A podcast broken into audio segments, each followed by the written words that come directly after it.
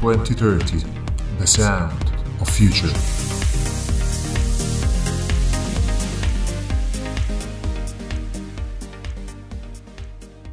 Immaginate il numero 1 seguito da 21 zeri. Questa è l'unità di misura con cui da qualche tempo abbiamo iniziato a misurare i big data. Si chiama zettabyte. Ancora non è riconosciuta dagli standard internazionali e probabilmente tra un po' sarà superata, come è successo con i kilobyte, i megabyte e così via. Ogni giorno generiamo infatti miliardi di informazioni su ciò che cerchiamo, compriamo, vediamo, ascoltiamo e prenotiamo. È l'era dei dati digitali quelli che qualcuno ha definito il petrolio del XXI secolo, qualcun altro l'oro del terzo millennio. Io sono Andrea Frolà e questo è 2030, The Sound, A Future.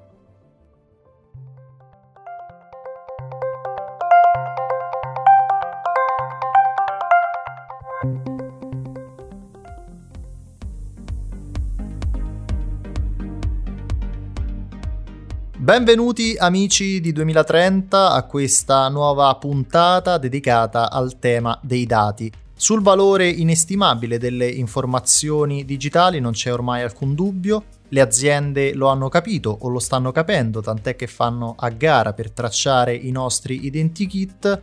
Noi utenti invece forse ancora non ci siamo resi conto della portata dei nostri colpi sulla tastiera e dei nostri click sul mouse. Ci indigniamo facilmente di fronte ai grandi scandali legati alla privacy, ma siamo i primi ad accettare qualsiasi trattamento dei dati senza leggere una riga, oppure rivendichiamo la protezione dei nostri dati sulle piattaforme online, ma regaliamo senza colpo ferire al web il nostro nome, cognome, indirizzo e perfino il nostro numero di telefono. Di fronte a questo paradosso c'è un solo antidoto, ossia la consapevolezza, se non sappiamo che l'orologio che nostro nonno ci regalò il giorno del diciottesimo compleanno vale tanto, non ci faremo problemi a darlo via per pochi spiccioli al primo orologiaio disonesto. Vale lo stesso per le informazioni digitali che per di più sono per loro natura difficili da quantificare in termini economici, motivo per cui nel corso di questo podcast non ci scervelleremo con i numeri e le calcolatrici, ma cercheremo di capire cosa sono davvero i big data, perché tutti li osannano e come impattano le nostre vite. Lo faremo con il supporto di un grande esperto di innovazione, da poco in libreria con sostenibilità digitale. Sto parlando di Stefano Epifani, presidente del Digital Transformation Institute, direttore di Tech Economy 2030 e professore di Internet Studies dell'Università La Sapienza di Roma. A lui l'arduo compito di guidarci nel nebuloso mondo dei dati.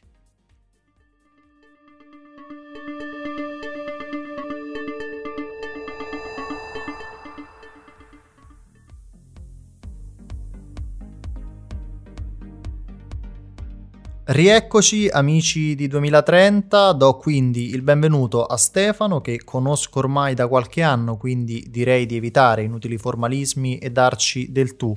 Innanzitutto benvenuto e grazie di aver accettato l'invito di 2030.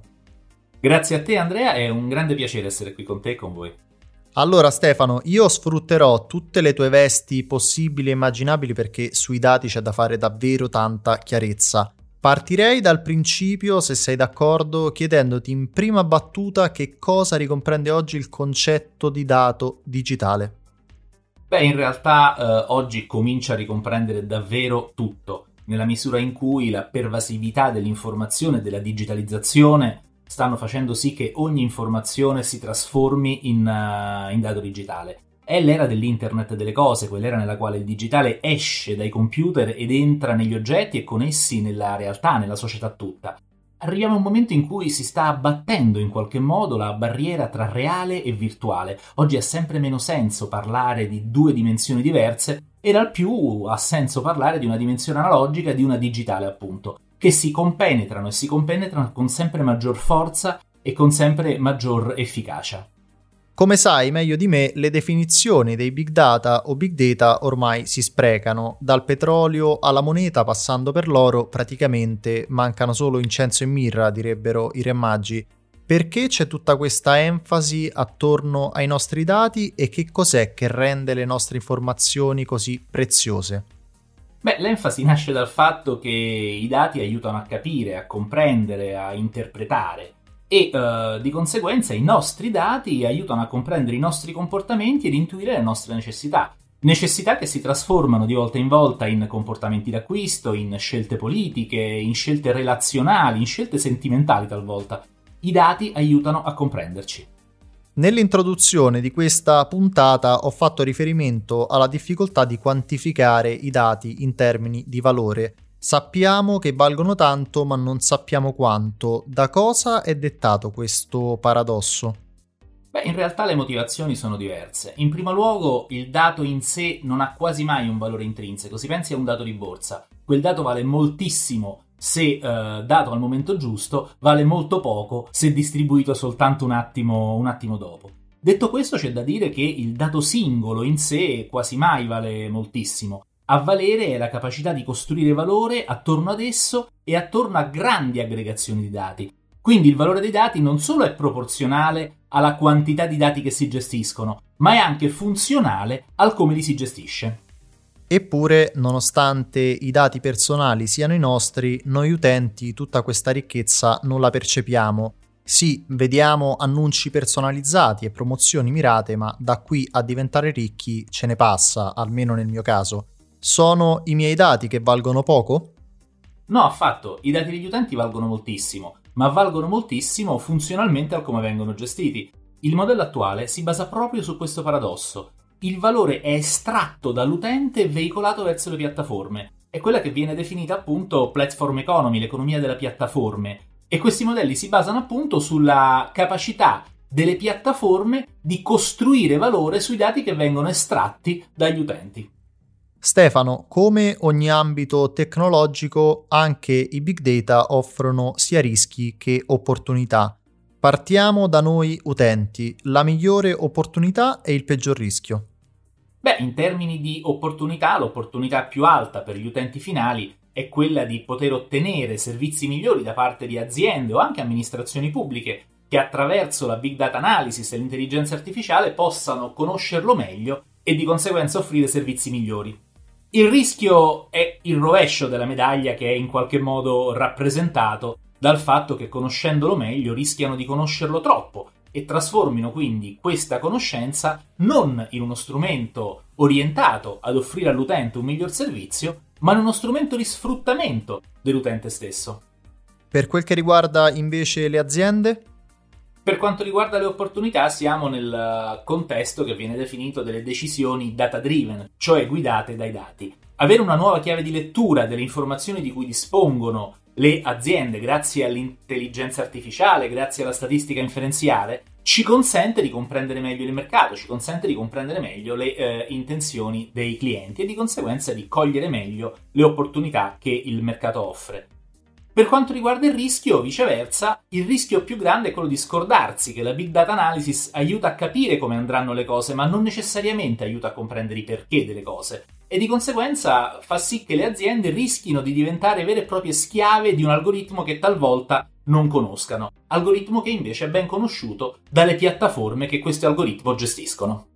Vorrei chiudere con un tema collaterale ma neanche troppo, la privacy. Nonostante i grandi scandali degli ultimi anni, sembra sempre che questo tema non interessi a nessuno o che comunque interessi a pochi. Addirittura c'è chi dice vabbè ma io non ho nulla da nascondere oppure tanto ormai sanno tutto di me. Da professore universitario che voto daresti a queste affermazioni a metà tra la noncuranza e la rassegnazione? Beh, non sarebbe un voto tale da consentire di raggiungere la sufficienza, perché eh, è vero che il concetto di privacy cambia e sta cambiando. Viviamo una fase nella quale c'è una sempre minor percezione dell'importanza di questo elemento, ma è anche vero che proprio nel momento in cui si perde la percezione di un diritto, ecco è proprio in questo momento che quel diritto diventa più importante. In sostenibilità digitale parlo di una serie di opposizioni di fronte alle quali ci troviamo, apertura contro chiusura, privacy contro controllo. Ecco, costruire una giusta direzione nella gestione di queste opposizioni rappresenta la sfida per una società sostenibile.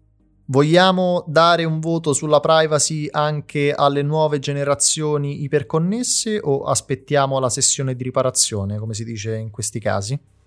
forse conviene aspettare la sessione di riparazione, perché in questo momento siamo in una fase di passaggio così delicata che se dovessimo giudicare oggi senz'altro non passeremmo l'anno. Allora, mi fermerei qua per adesso e sottolineo per adesso perché vi anticipo già che il professor Epifani tornerà a trovarci per il secondo podcast dedicato ai dati. Non vi anticipo altro, diciamo che con questa puntata abbiamo solo scaldato i motori ma era doveroso farlo anche perché il nostro viaggio nell'universo dei dati non sarà un viaggio toccata e fuga. A questo punto non mi resta che ringraziare Stefano Epifani per aver condiviso con noi le sue puntuali e pungenti riflessioni. Grazie a te Andrea e grazie a tutti gli ascoltatori di 2030, ai quali va ovviamente il mio saluto.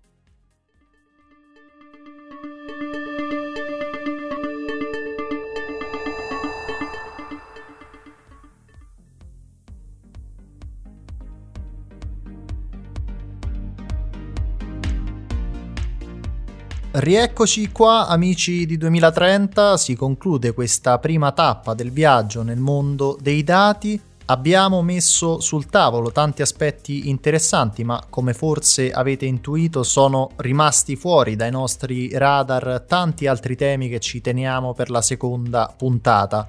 Non vi anticipo nulla, ma vi prometto che sarà una puntata avvincente per non perdervi le uscite dei podcast di 2030 vi ricordo di seguirmi sui social network, da LinkedIn a Instagram, c'è anche Twitter, c'è Facebook, c'è anche il canale Telegram. Insomma, scegliete voi la piattaforma migliore per essere aggiornati sul calendario delle puntate, per avere accesso a tanti contenuti dedicati al futuro e anche, se non soprattutto, per mandarmi i vostri commenti e i vostri suggerimenti. Ci sentiamo presto un abbraccio speciale a tutti gli ascoltatori di 2030, The Sound of Future.